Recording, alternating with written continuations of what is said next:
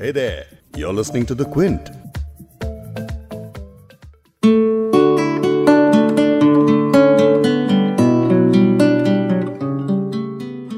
बोल के लब आज़ाद हैं तेरे। बोल जबां अब तक तेरी है। तेरा सुतवा जिस्म है तेरा बोल की जां अब तक तेरी है। फैज अहमद फैज की नज्म है और अपनी आवाज़ का इस्तेमाल करने के लिए कहा जा रहा है। मैं स्कूल में थी जब पहली बार ये नज्म हमें पढ़ाई गई थी और पहला सवाल तेरह साल के स्टूडेंट के दिमाग में यही आया कि जब खुदा ने इंसान को मुँह दिया है, चलती हुई जबान दी है, बोलने की ताकत दी है लैंग्वेज की अच्छी खासी समझ दी है और लोग आपस में बात करते ही हैं फिर फैज अहमद फैज किस तरह की आवाज़ इस्तेमाल करने को कह रहे हैं? क्यों नज्म में ये कह रहे हैं कि बोल ये थोड़ा वक्त बहुत है, जिसम जबां की मौत से पहले बोल के सच ज़िंदा है अब तक। बोल, जो कुछ कहना है, कह ले। तो जब हमारी टीचर ने हमको ये समझाया कि इसमें फैज अहमद फैज जुल्म के खिलाफ आवाज़ उठाने को कह रहे हैं, तब समझ आया कि आवाज़ और आवाज़ उठाने के सही मायने क्या हैं। ये तो सिर्फ़ एक शुरुआत थी। उस साल हमें फैज अहमद फैज की और भी कई सारी रेवोल्यूशनरी रेजिस्टेंस पोएट्री पढ़ाई गई, जिसमें हम देखेंगे शामिल थी।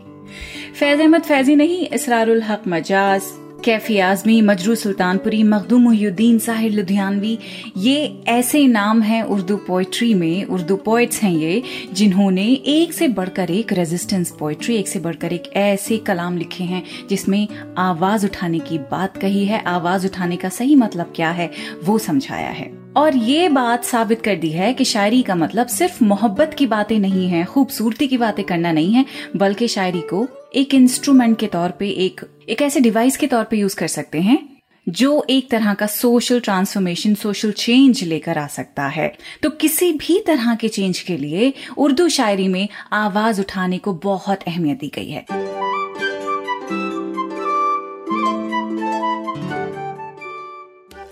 तो आप समझ ही गए होंगे कि हम आवाज़ और आवाज़ उठाने के ताल्लुक से किस तरह की शायरी पढ़ने वाले हैं आज पॉडकास्ट में।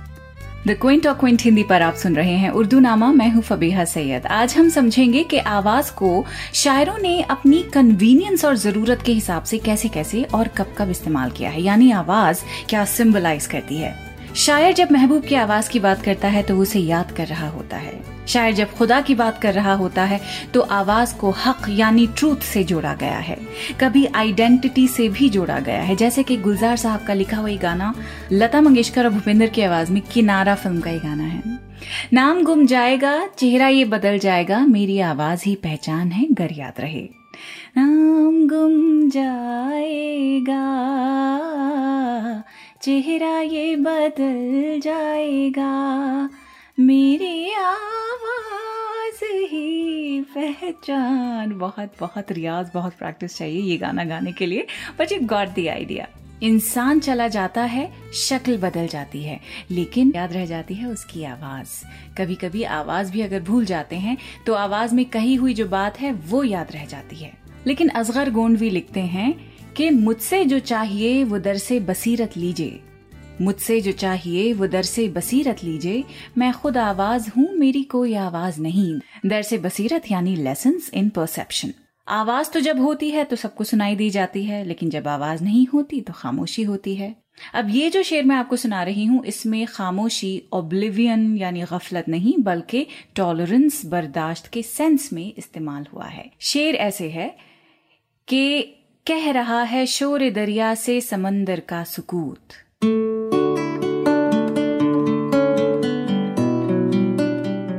कह रहा है शोर दरिया से समंदर का सुकूत, जिसका जितना जर्फ है, उतना ही वो खामोश है। ये नाटक लखनवी का शेर है कि समंदर जितना वास्ट है, उतना ही शांत है। यानी इंसान की बढ़ाई या ग्रेटनेस इसी में होती है जब वो गैर ज़रूरी बातों पर गैर ज़रूरी शोर नहीं मचाता। या इसे आप ऐसे भी समझ सकते हैं कि जो लोग ऊँचे मकामों तक पहुँच जाते हैं तो उस मकाम तक पहुँचने में, वो हासिल करने में कई सारी कुर्बानियाँ और बहुत बर्दाश्त शामिल होती है। इसीलिए जिसका जितना जर्फ है, उतना ही वो खामोश है। लेकिन कई बार ऊँचे मकाम पर बैठकर बर्दाश्त और जब्त कुछ नहीं मिलता। कुर्बानियाँ तो दूर की बात है, उन मकामों से अमूमन नीचे का मंजर भी दिखना बंद हो जाता है। यहाँ मैं पार रिलेशंस की बात कर रही हूँ। आवाज़ को पोइट्री में कैसे इस्तेमाल किया गया है, उसकी बात बिना उन लोगों का ज़िक्र करे नहीं हो सकती, जो एक ऐसे मकाम पे बैठे हैं, जहाँ उन्हें हर तरह की पावर ताकत मयसर है। इस सब की बात के बिना रेजिस्टेंस पोइट्री नहीं की जा सकती है। और वैसे साहिर लुधियानवी ने तो ये बात कह ही दी है कि फन जो नादार तक नहीं पहुँचा, अभी मयार तक नहीं पहुँचा। फन यानी आर्ट नादार यानी वो लोग जिनके पास ताकत नहीं है, जो पावरलेस यानी समाज का वो हिस्सा जो जरूरतमंद है। अगर कोई भी आर्ट उस हिस्से तक, उन लोगों तक नहीं पहुँचता है, यानी उनके इंटरेस्ट की बात नहीं करता है, उनके हक की बात नहीं करता है, वो आर्ट अपने मैार तक नहीं पहुँचा, यानी अपने पोटेंशियल तक नहीं पहुँचा। साहिर, आगे लिखते हैं, इनकलाबात दहर की बुनियाद, हक जो हकदार तक नहीं पहुँचा। इनकलाबात दहर, यानी दुनिया के रेवोल्यूशंस की जो बुनियाद है, वो इसी बात पर है कि हक हकदारों तक नहीं पहुँचा है। जब किसी के पास उसका हक नहीं पहुँचता है, तभी तो लोग रेवोल्यूशंस करते हैं ना, तभी तो लोग रेजिस्ट करते हैं, आवाज़ उठाते हैं, इनकलाब लेकर आते हैं। सच अ पावरफुल शेर अल रीड अगैन इनकलाबात दहर की बुनियाद, हक जो हकदार तक नहीं पहुँचा।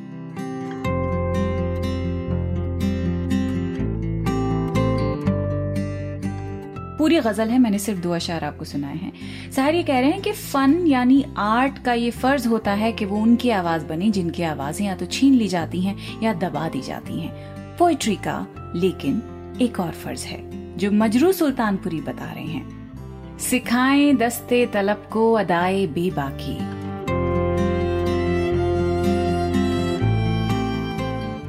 सिखाएँ दस्ते तलब को, अदाए बेबाकी, पयाम जेर लबी को, सलाए आम करें।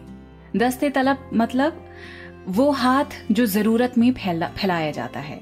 शायर इसमें कह रहा है कि जरूरतमंदों को बेबाकी की अदा सिखानी चाहिए।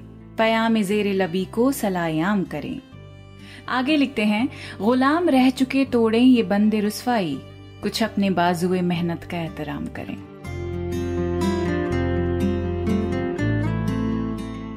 मजरू सुल्तानपुरी ही की एक और गज़ल है, आवाज़ उठाने पर। ये जो गज़ल मैं आपको सुनाऊँगी, इसमें जो शायर की गरज है, वो गज़ल के कैरेक्टरिस्टिक से एकदम हटकर है। यानी जो बोलना चाह रहे हैं, उस तरह की चीज़ें, अमूमन गज़ल के लिए नामुनासिब समझा जाता है। गज़ल जो कि एक फॉर्मेट है। कहा जाता है कि इस तरह का कंटेंट नज्म के फॉर्मेट में एकदम फिट बैठता है। नज्म वो पोइट्री होती है, वो पोम होती है, जो किसी एक टॉपिक पे लिखी जाती है, गज़ल वो होती है, जिसके हर शेर में अलग ही कहानी होती है। लेकिन मजरू सुल्तानपुरी की इस गज़ल ने नज्म का ही काम कर दिया है। लिखते हैं, आ निकल के मैदान में दो रुखी के खाने से। दो रुखी यानी डबल स्टैंडर्ड्स आ निकल के मैदान में दो रुखी के खाने से काम चल नहीं सकता अब किसी बहाने से। अहद इनकलाब आया, दौर आफ्ताब आया, मुंतजर थी ये आँखें जिसकी एक जमाने से।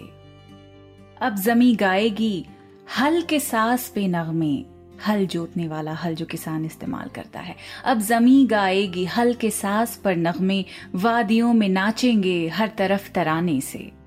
अहले दिल उगाएँगे, खाक से माह अंजुम, अब गुहर सुबुक होगा जौ के एक दाने से।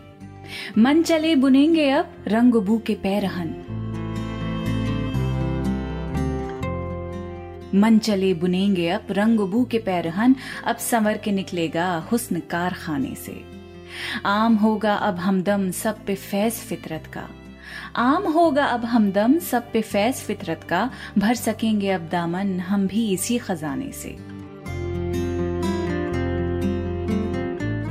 मैं कि एक मेहनत कश, मैं कि तीर की दुश्मन, सुबह नौ इबारत है मेरे मुस्कुराने से। मेहनत कश यानी हार्ड वर्किंग तीर की दुश्मन यानी एक पॉजिटिव इंसान। और सुबह नौ, एक नई शुरुआत, एक नई सुबह। मैं की एक मेहनत कश, मैं की तीर की दुश्मन, सुबह नौ इबारत है मेरे मुस्कुराने से। अब जुनू पे वो सात सात यानी वक्त। अब जुनू पे वो सात आ पड़ी के मजरूह। आज जख्म सर बेहतर, दिल पे चोट खाने से। यानी लड़ते लड़ते आप जख्मी हो जाएँ।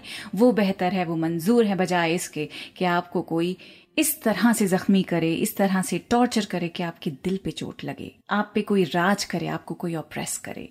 इसी तरह की गरज के साथ शायर इनकलाब की आवाज़ भी सुनी जब वो ललकारते हैं ईस्ट इंडिया कंपनी के फर्जंदों से खिताब करते हुए। जोश मलिहाबादी लिखते हैं, जब यहाँ आए थे तुम सौदागरी के वास्ते। अच्छा ये नज्म काफ़ी लंबी है तो मैं बीच बीच में से पढ़ूँगी, ठीक है? जोश वाली आबादी लिखते हैं कि जब यहाँ आए थे तुम सौदागरी के वास्ते, नौ इंसानी के मुस्तकबिल से क्या वाकिफ न थे? हिंदियों के जिस्म में क्या रूए आज़ादी न थी? सच बताओ, क्या वो इंसानों की आबादी न थी?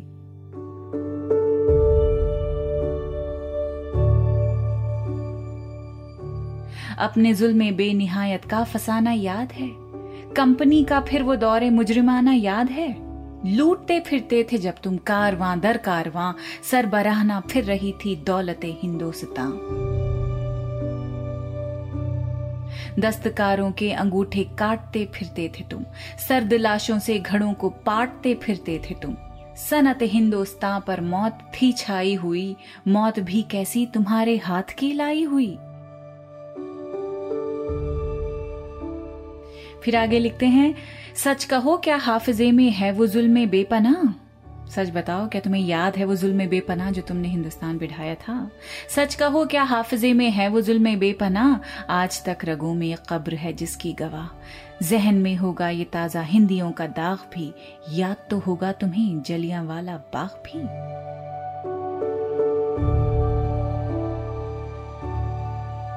खैर है सौदागरों, अब है तो बस इस बात में, वक्त के फरमान के आगे झुका दो गर्दने। एक कहानी वक्त लिखेगा नए मजमून की, जिसकी सुर्खी को ज़रूरत है तुम्हारे खून की। वक्त का फरमान अपना रुख बदल सकता नहीं, मौत टल सकती है अब, फरमान टल सकता नहीं। जोश मलिहाबादी की ललकार।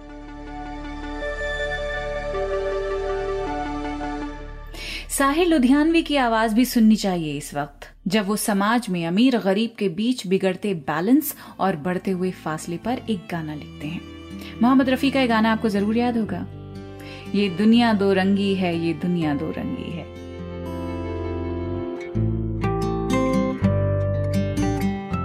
ये दुनिया दो रंगी है। एक तरफ़ से रेशम ओढ़े, एक तरफ़ से नंगी है एक तरफ़ अंधी दौलत की पागल ऐश परस्ती, एक तरफ़ जिस्मों की कीमत रोटी से भी सस्ती, एक तरफ़ है सोना गाची, एक तरफ़ चौरंगी है, ये दुनिया दो रंगी है। आधे मुँह पर नूर बरसता, आधे मुँह पर चीरे, आधे तन पर कोड़ के धब्बे, आधे तन पर हीरे। आधे घर में खुशहाली है, आधे घर में तंगी है, ये दुनिया दो रंगी है। माथे ऊपर मुकुट सजाए सर पर ओढ़े गंदा। दाएँ हाथ से भिक्षा मांगे, बाएँ से दे चंदा। एक तरफ़ भंडार चलाए, एक तरफ़ भिक मंगी है। ये दुनिया दो रंगी है। एक संगम पर लानी होगी दुख और सुख की धारा। नए सिरे से करना होगा दौलत का बंटवारा। जब तक ऊंच और नीच है बाकी, हर सूरत बेढंगी है। ये दुनिया दो रंगी है, ये दुनिया दो रंगी है। तो इतनी सारी आवाज़ें जब गरज के साथ गूंजती हैं तो उन्हें नहीं भूला जाना चाहिए। लेकिन ये भी याद रखिए कि कुछ कहने के लिए आवाज़ का बुलंद करना ज़रूरी नहीं होता। कई बार खामोशी भी गूंजती है, जैसे फैस कहते हैं, इस तरह अपनी खामोशी गूंजी, गोया हर सिमत से जवाब आए। अगर कभी अल्फाज काम नहीं आते तो खामोशी को आजमाना चाहिए। और जॉन इलिया के इस शेर से सबक हासिल कीजिए। मुस्तकिल बोलता ही रहता हूँ। कितना खामोश हूँ मैं अंदर से। जॉनीलिया के इसी थॉट के साथ इस पॉडकास्ट को यहीं खत्म करते हैं। इस हफ़्ते के लिए अलविदा। अगले हफ़्ते ज़रूर मिलूँगी। तब तक आप अपना बहुत ज़्यादा ख्याल रखिए।